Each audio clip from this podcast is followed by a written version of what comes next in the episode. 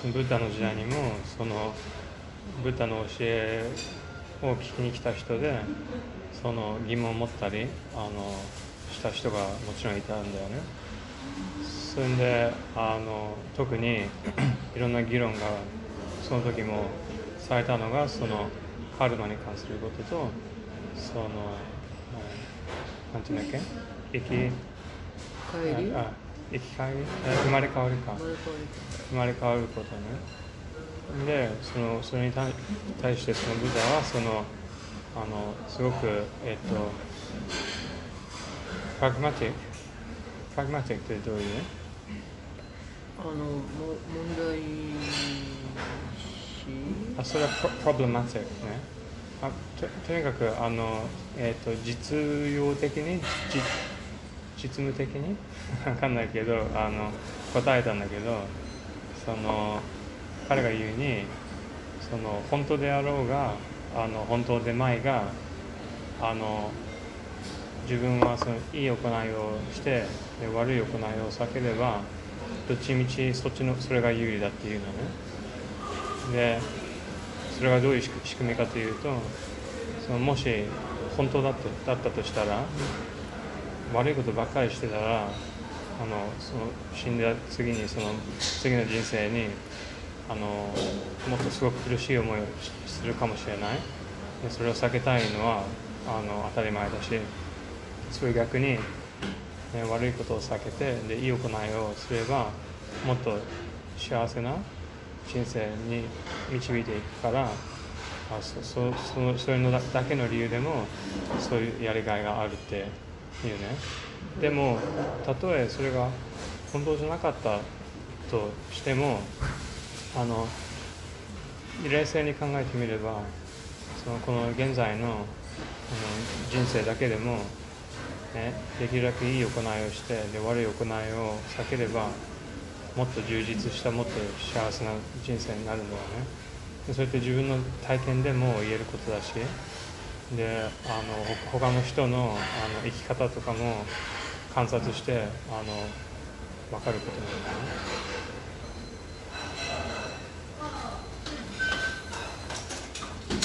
ででまあどういう？それを investigate したいんだね。そうだね。でまああの自分やっぱりあの humble でいることがいいと思う。 humble でそのえっ、と open-minded な姿勢が、まあ、それもやっぱり一番有利だって言えると思う。だって全部全部自分がその分かりきってるっていうふうに思い込んでしましまえばま、何も学ぶことができないじゃん基本的に。それに自分のあの考えてたこととかげあの現実がなんか離れてたらそれを受け入れることができなくなるでしょ？柔軟柔軟性がなければ。だから俺はその仏教徒としてその、あのえっと取りたい姿勢っていうのはそういうオープンマインデッドな姿勢でだからまあさっきも言ったけどあの、うん、こういうここういう話になるとそのととあのと特に言い切りたいわけじゃないんだよね。いや絶対こういうはずだってね、ブッダはこう主張したんだからそうであるあの違いないと言えない。それに自分だって間違ってたらあるいはあの本当じゃなかったらどうしようとかバカバカに見えちゃうとかね、うん。そういうあの心配がちょっとあるからもうあってそのすごく積極的にあのそういう話いつもあのしようってあの思わないんだけどでもまあお坊さんになる人としてもあのどんな人でもその一般的にそういう質問をもしすればあの素直に自分のそのポジションをあの語ることができて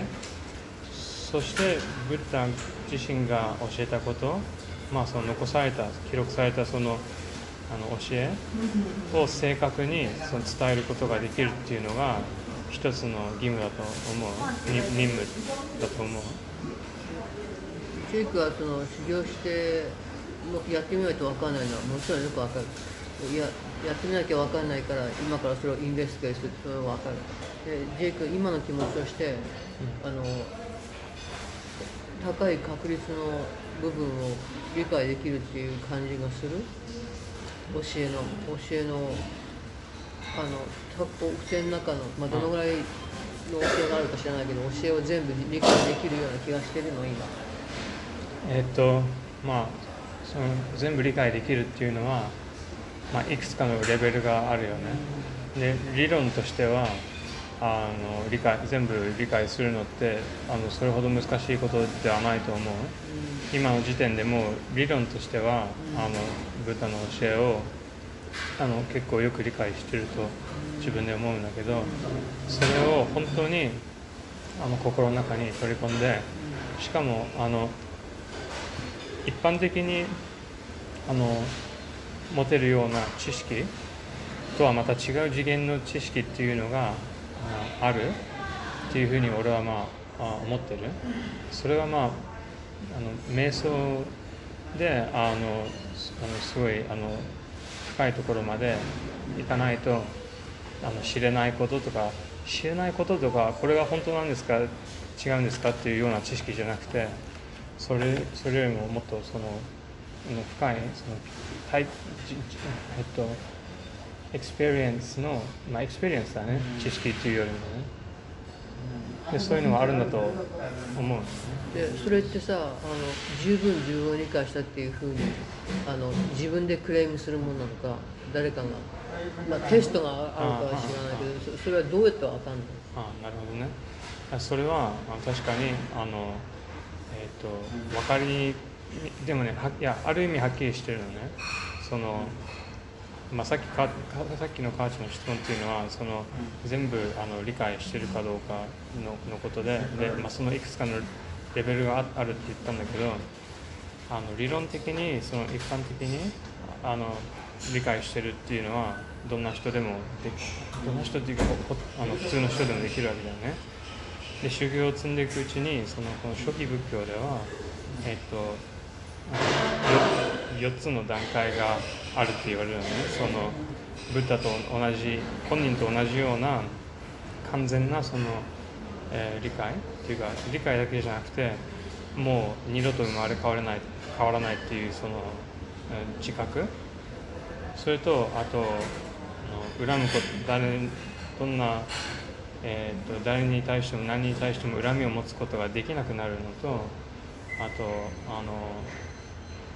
えーっとねなんで恨み持っちゃいけないんだっけ？持もたないんだっけ持っちゃいけないんじゃなくてそのもうそこまで修行が達したらそれがもうあの不可能になるのね。恨みがもう完全にそのなくなるっていうこと。とあの欲？物に対する欲？世の中のものに対する欲も完全にあのあの切れるそれとまあそのそれが最最初の2つでその3つ目がその、えー完全なるその理解。まあ完全なる理解っていうのはその神様みたいにあのいつどこで何が起こったかとかね全て知ってるっていうことじゃなくてその世の中と自分のその心理とかのあり方をすあの完全に理解してるっていうのが、まあ、その3つ目のあの証拠っていうかで自分の自分を見てその3つが達成されてればあの、まあ、ブッダ本人のと同じような、ね、理解を持ってるっていうことになるんだけど。それは、うん、それはねも瞑想によって達成されるものなんですね。他の人から何か教わるとかっていうことじゃなくて。そう。あの人から教わって修行してで瞑想以外にももちろん修行あるからね以外にっていうか全部そのあの瞑想に向けての他の修行もあるんだよね。例えばあのあのものの、えー考え方自分の行動どあの自分のああのどういう話し方をするかとか全部それが本当にそのいい方向に行ってるかどうかっていうのは瞑想した時に自分で分かるんだよね。そういうその道なりなんだよね。あのだから瞑想した時点で自分の日頃のその行い生活スタイルとか、まあ、一般的な修行がうまくいってるのかそうじゃないのかっていうのが、まあ、わ分かってくる自分でリフレクトするから自分でいやリフレクトするだけじゃなくてもちろんリフレクトもするけどでも簡単に言えばあの瞑想が簡単ですぐに落ち着いて何も考えずにでもすごくクリアにはっきりとしたマインドがもうすぐにそしてそれが長時間続くっていう人であればそれまでのあの段階をちゃんと踏んできたっていうことなんでもしそうでなければまだその段階があの未完全っていうことになるわけ。というかアージェンさんはジェイクを見てあのこれからね、うん、お寺お寺行ってジェイクを見てあのまだまだダメだなとかあのとかそういうことをなんかリバリエみたいなことすることの多分多分あんまりしないと思う。でもあのサトルなあのあの個人的なそういうあの教えをくれたりすることはあるんだと思うけど一般的にはそのみんな人人あの一人それぞれあの自分の中でその追求していくことででもその先生の役割っていうのは、まあ、教えるその一般的にこういう道なんですこういう修行なんですブダがこういうことを教えましたっていうようにあの説明するっていうのが役割であとまああいろんな面でそのそのお坊さんたち修行してるみんなのあのサポートをしてで自分もいい例になるっていうのが。ね。なんか質問があったらオープンにいつも答えてて。もちろんもちろん、うん、それはもちろん。だからあので彼はいつも答えを持ってるいつも答えを持ってるいや俺はそんなに個人的にまだいろいろたくさん聞いてきたわけじゃないけどでもあのあのそれとねあの、まあ、ごまかすわけじゃないんだけどその自分が聞いてることその自分がそのあの聞いて質問していることがその本当に今その必要であのえっ、と relevant な質問なのかどうかもあの彼は分かるわけだよね。だから関係ない質問をすれば結構関係ない答えが返ってくる。でもあのまとえてる質問をすればあまとえたあの質問あの関係ないか関係あるかってアジアンさんが決めることないじゃん。知りたいこと私がインフォメーションのところで。明らかに、うん、例えば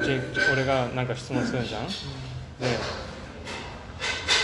本当に自分の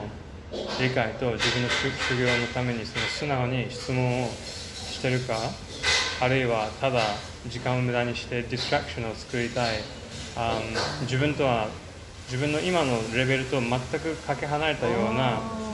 質問とかをただおしゃべりしたいから聞いたりしたらそういうのにはあんまり対応しない。あっさりと答える。そういうなるほどねそういうこう授業中にいたよねなんか、うん、その質問今関係ないじゃないかっていうただ目立ちたいから質問したりとかするんだよ、うん、でもさ自分のあのその勉強のそのレベルが自分家ですごく勉強してきてそのレベルの質問を持ってたとしたら先生はじゃあちょっと後で答えますからっていうのは分かるけど、そういうことそういうこともある、うん。うん、でちょっと甘いレコーディング、うん、それであのこの人はあのあのすごくあの修行ができてるとかあの例えば何かそう深い気づきをあの、うん、持ってるっていうことはある程度は先生みたいな人すごく優れた先生だったらあの見たあの見た感じで話した感じで分かると思うけどでも具体的に本当にもう最後の最後までその達達成したかどうかはあの他人が他の人を見て簡単に言えることじゃないんだよね。それはもうかなりその深いところだからだからそれはでも自分その時点では自分の中で分かるんだよね。だから簡単に言えば世の中には勘違いしてああ俺自分エンライトンだっていうふうにあの思い込んでる人はいるんだけどあのストーリーあったよね。なななんかお坊さん僕はもうあの悟り開きました。って言って手紙を書いた。あ手紙が来たんだってたま手紙が来た。でななんだっけ？すごくインソーティングな手紙が来たやつ。うん、あの教えの中に、あるねそういう話、うん、あのまあそそれが一つの手段で誰かが本当にそう悟りって禅の言葉だから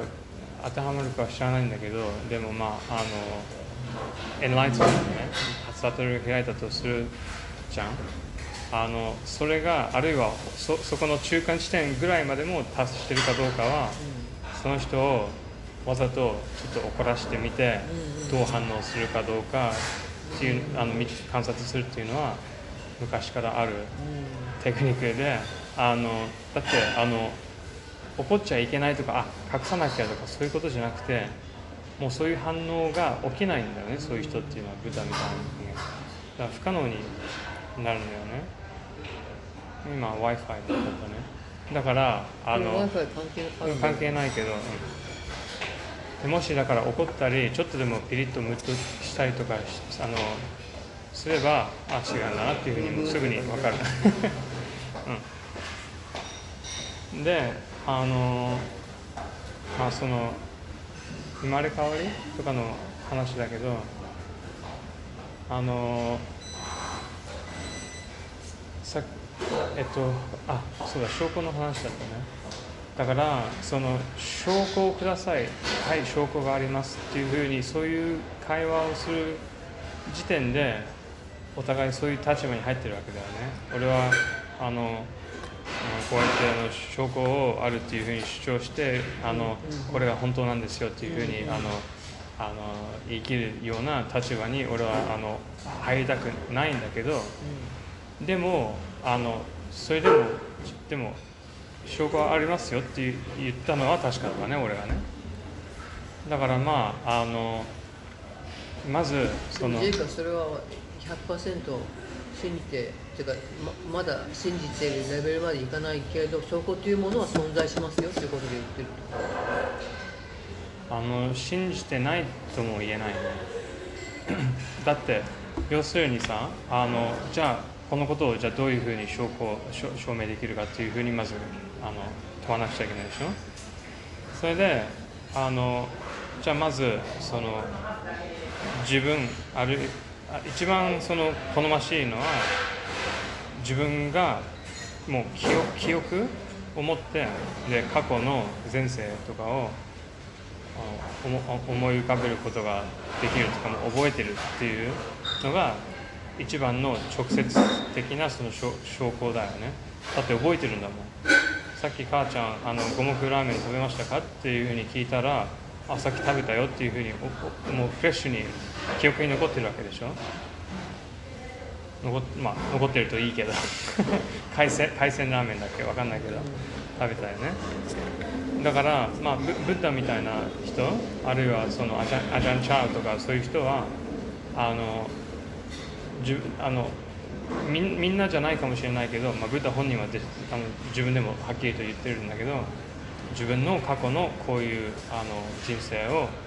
あのががあ覚えてますっていうふうに、まあ、はっきりと言ってるわけですね。でまあそれが一つそれが証拠っていうかそれが一つのあの俺にとってはその無視できないことまずブッダ本人が言ってるっていうことね。まあブッダが他のいろんな意味でいろんな教えをあのくれてあのすごいあのまとえてるっていろんな意味で思うし納得できるとかたくさんあるからだからあのこれも一応注一応注目してオープンマインドになるべきじゃないのかなっていうふうには思うよね。あブッダ様が言ったことは全部あの正解でその疑うことはできませんっていうこととは違う。わけだよね、うん。そう言ってるわけじゃなくてただ優秀な人が言ったことはじゃあい一応聞いておきましょうっていうことだね。そこでさちょっとえげつない質問ですけど、あの分かったことにしておけば早くお坊さんになれるっていうような気持ちが生まれる可能性はないんですかね。要するにわ分かったわ分かったっていうことにした方がコンビニだからお坊さんが早くなるために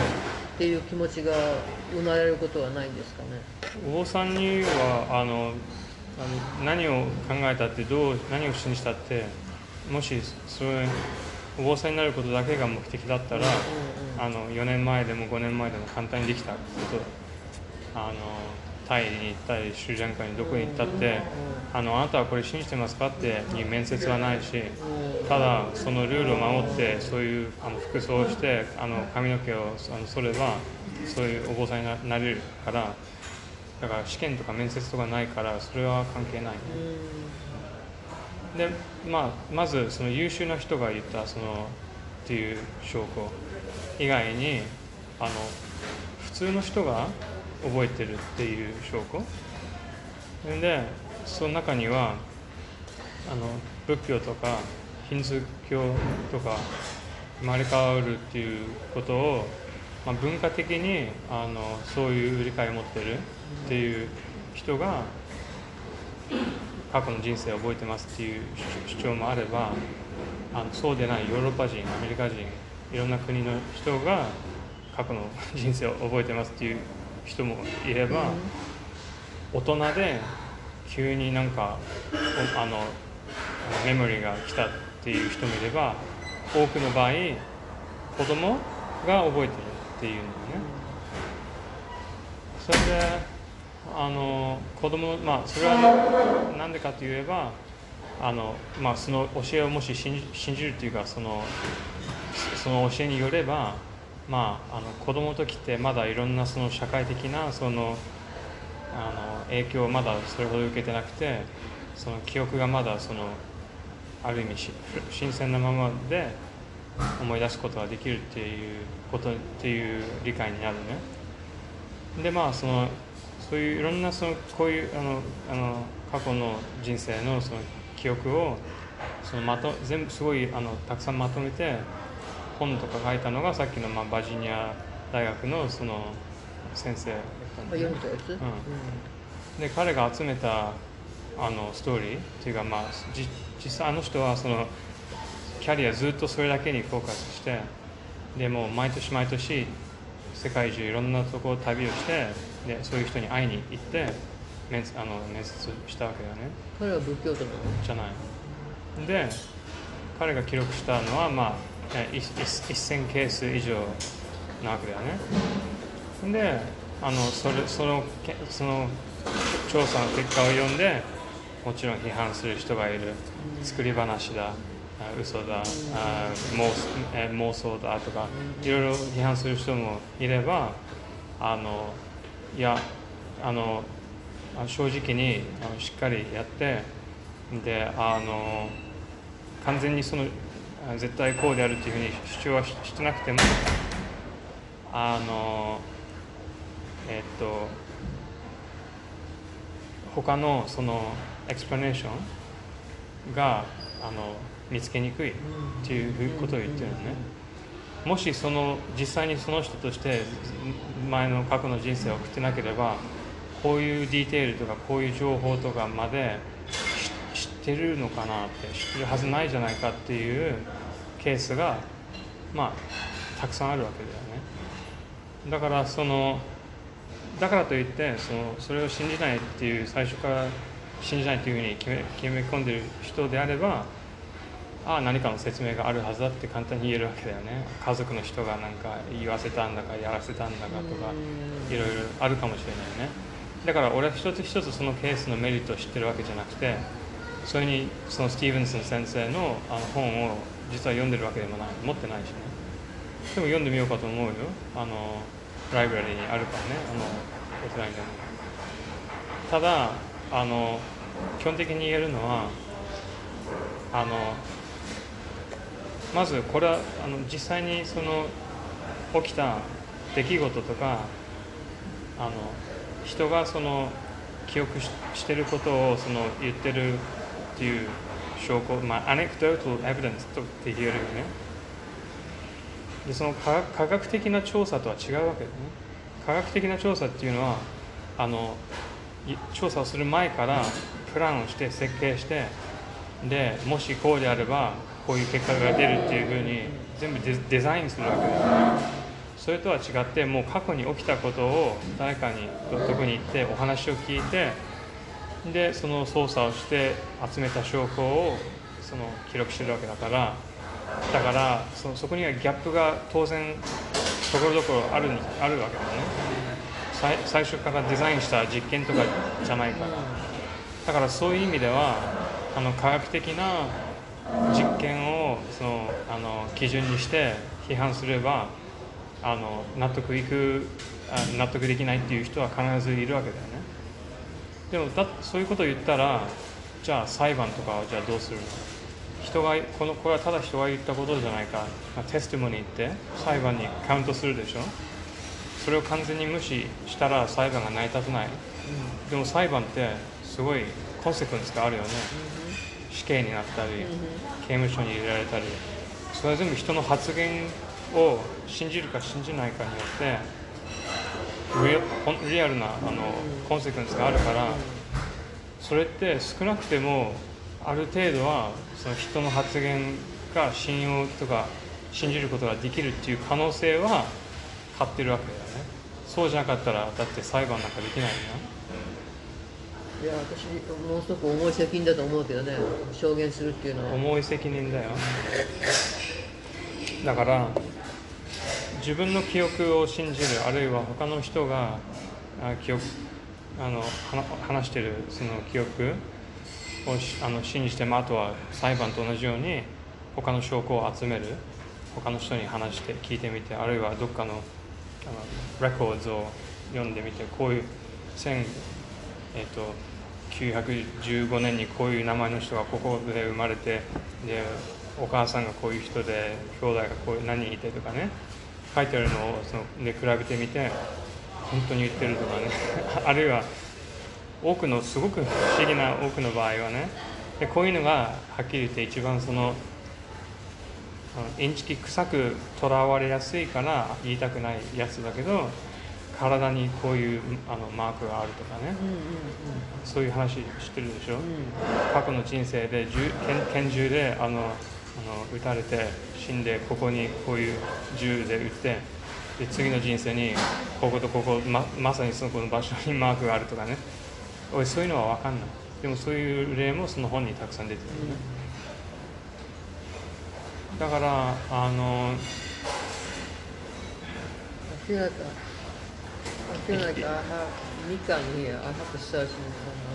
I want to give them to you because I cannot take mikan. You can take car Really? Yeah I don't want four mikans. It will be too long. あ、終わっちゃったのいや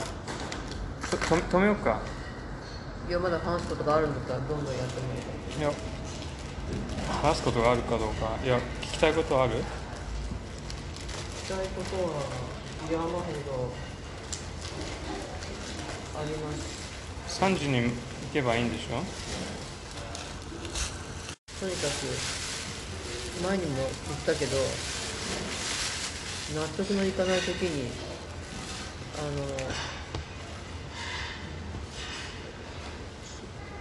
まあこれは違うかもしれないなっていうふうに認めるっていう勇気を持てるかっていうことですよねでもそれをなあの違う言い方をすればさねあの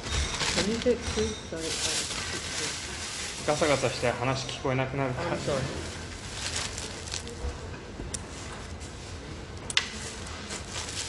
うやってあの自分母ちゃん自身が納得してないところをそのジェイクにもそういうふうに納得してしない気違うが違う違う違う違うそう私があの唯一唯一かな。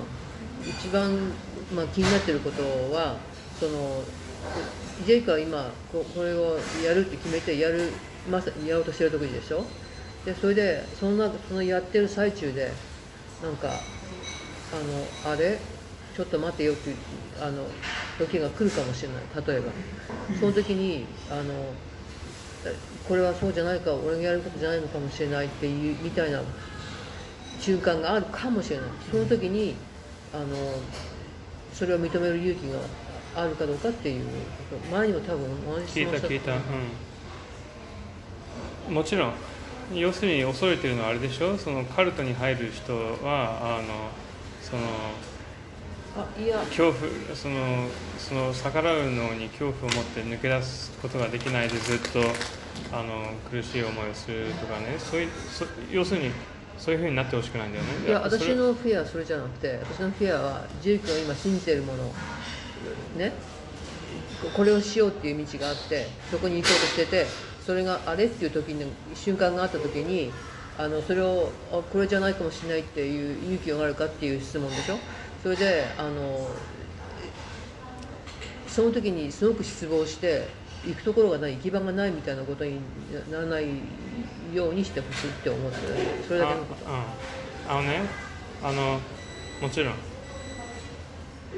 あのそれってあそのあれっていう瞬間って言ったよね。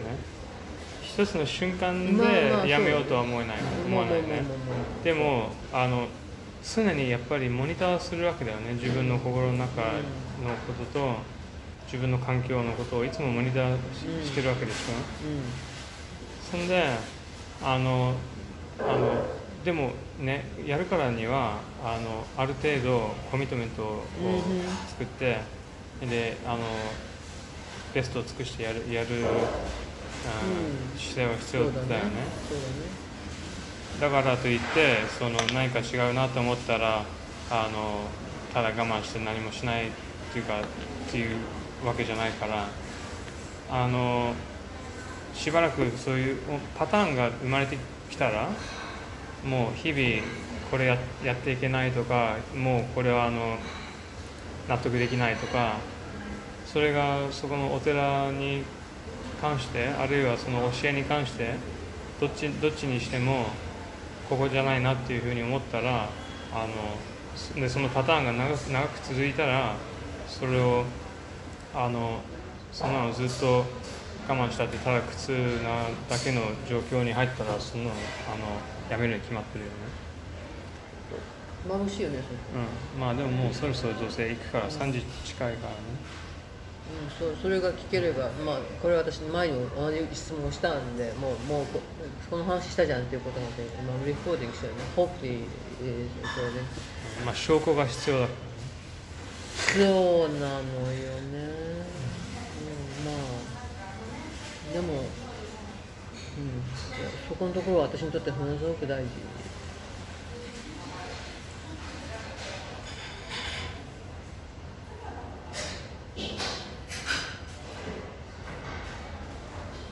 じゃあこうか。そのぐらいでいいかな？うん。あまた。こんにちは、アイセルフのギルです。皆様お元気ですか？めちゃくちゃ久しぶりなんですが、あの、もうなんか日本に帰ってまして、えっ、と、今年の初め、6週間ぐらいですかね。いや、あの、もう、隔離とかいろいろあって、10日ぐらい損しちゃったんですけど、まあ、しょうがないですけどね。で、あの、そんなこんなで、ちょっと時間経ってしまいました。えー今日もお悩みいただきました。ありがとうございます。えーっと、はじめまして、ハワイ州に住んでいるエスコと申します。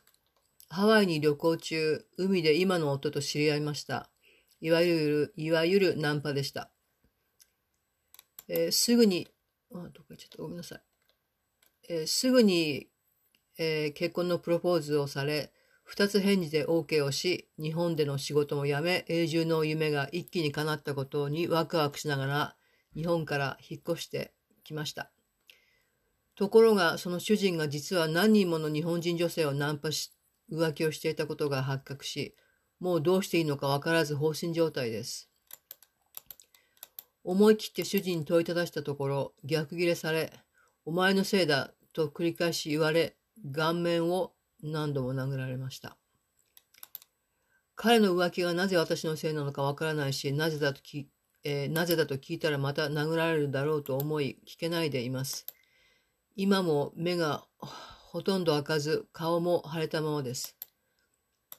これまで毎日のように連絡を取り合っていた日本の母が LINE で連絡をしてきても、口がうまく開かないので電話に出ることもできません。さすがに母も不審を感じてきているようで、これからいつまで今の状態が、今の状態を隠していけるか不安になってきています。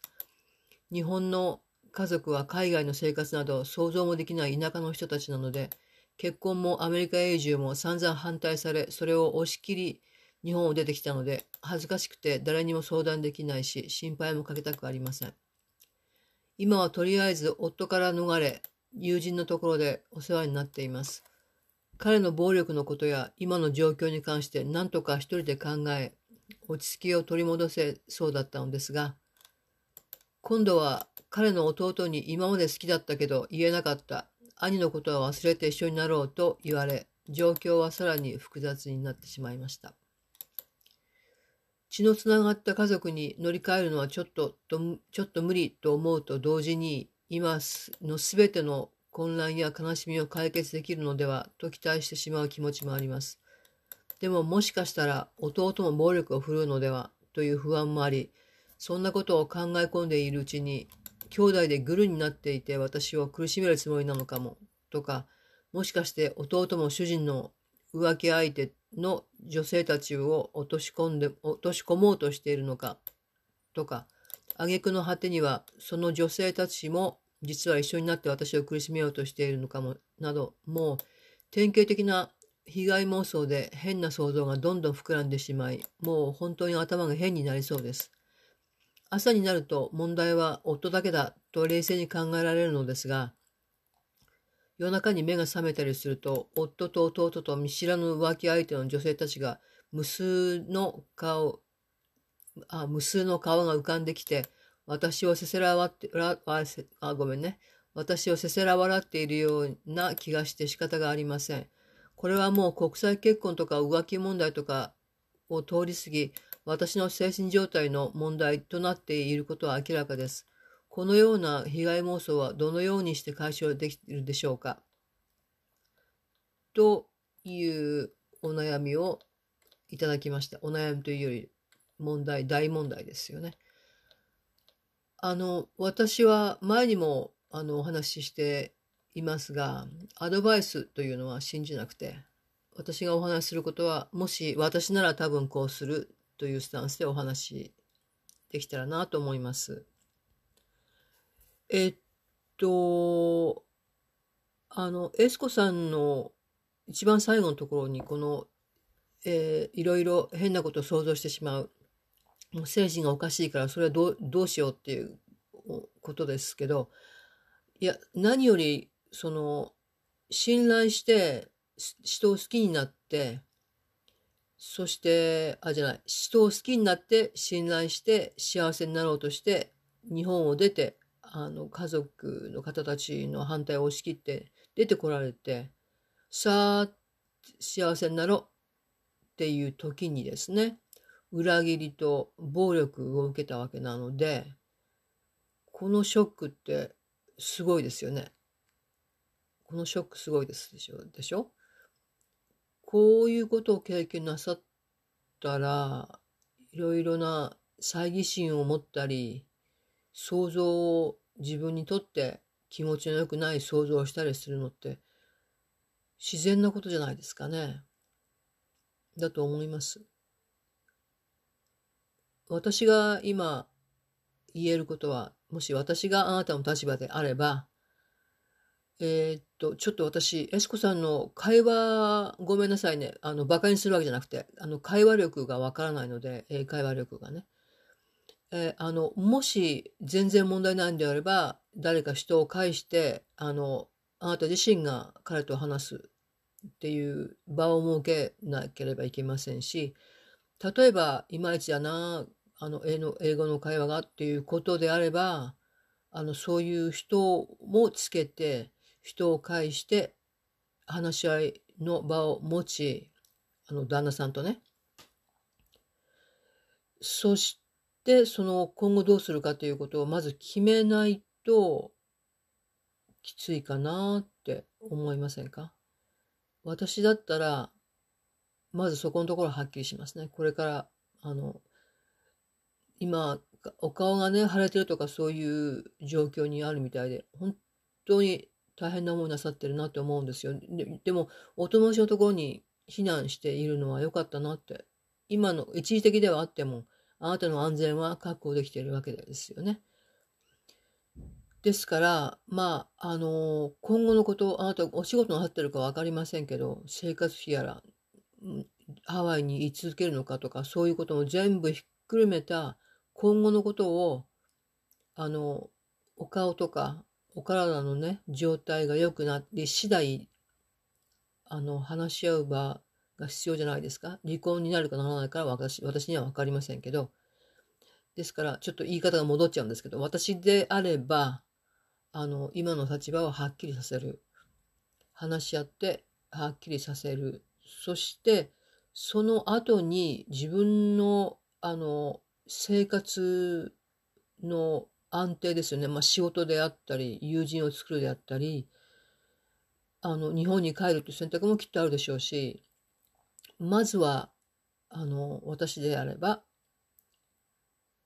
えっと、結婚をどうするかっていうのを決めますね。で、あの、そのパートナーの人の弟さんが何か言ってきてるとかごちゃごちゃ。いや、それはちょっと今無視していいで、ません？そこのところはちょっと、あの、話が複雑とかっていうより、今、あなたの人生にちょっとそれ必要ないと思いますよね。あの、って私は思いますけど。とにかく、あの、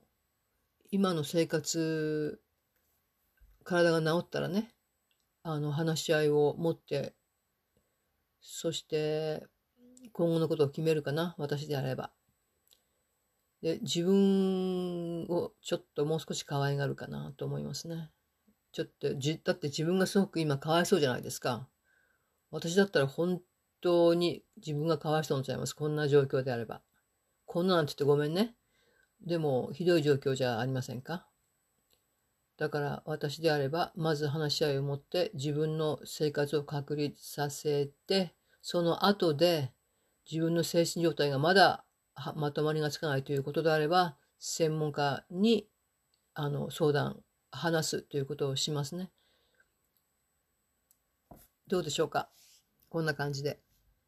よろしければ私、あの、DM をいただいたら、またお話を伺いますよ。エスコさん、よろしくお願いします。えー、っと、ご相談はこんな感じなんですが、私ちょっと、あの、さっきも申し上げたように、日本に帰ってた時のお話、いいですかしても。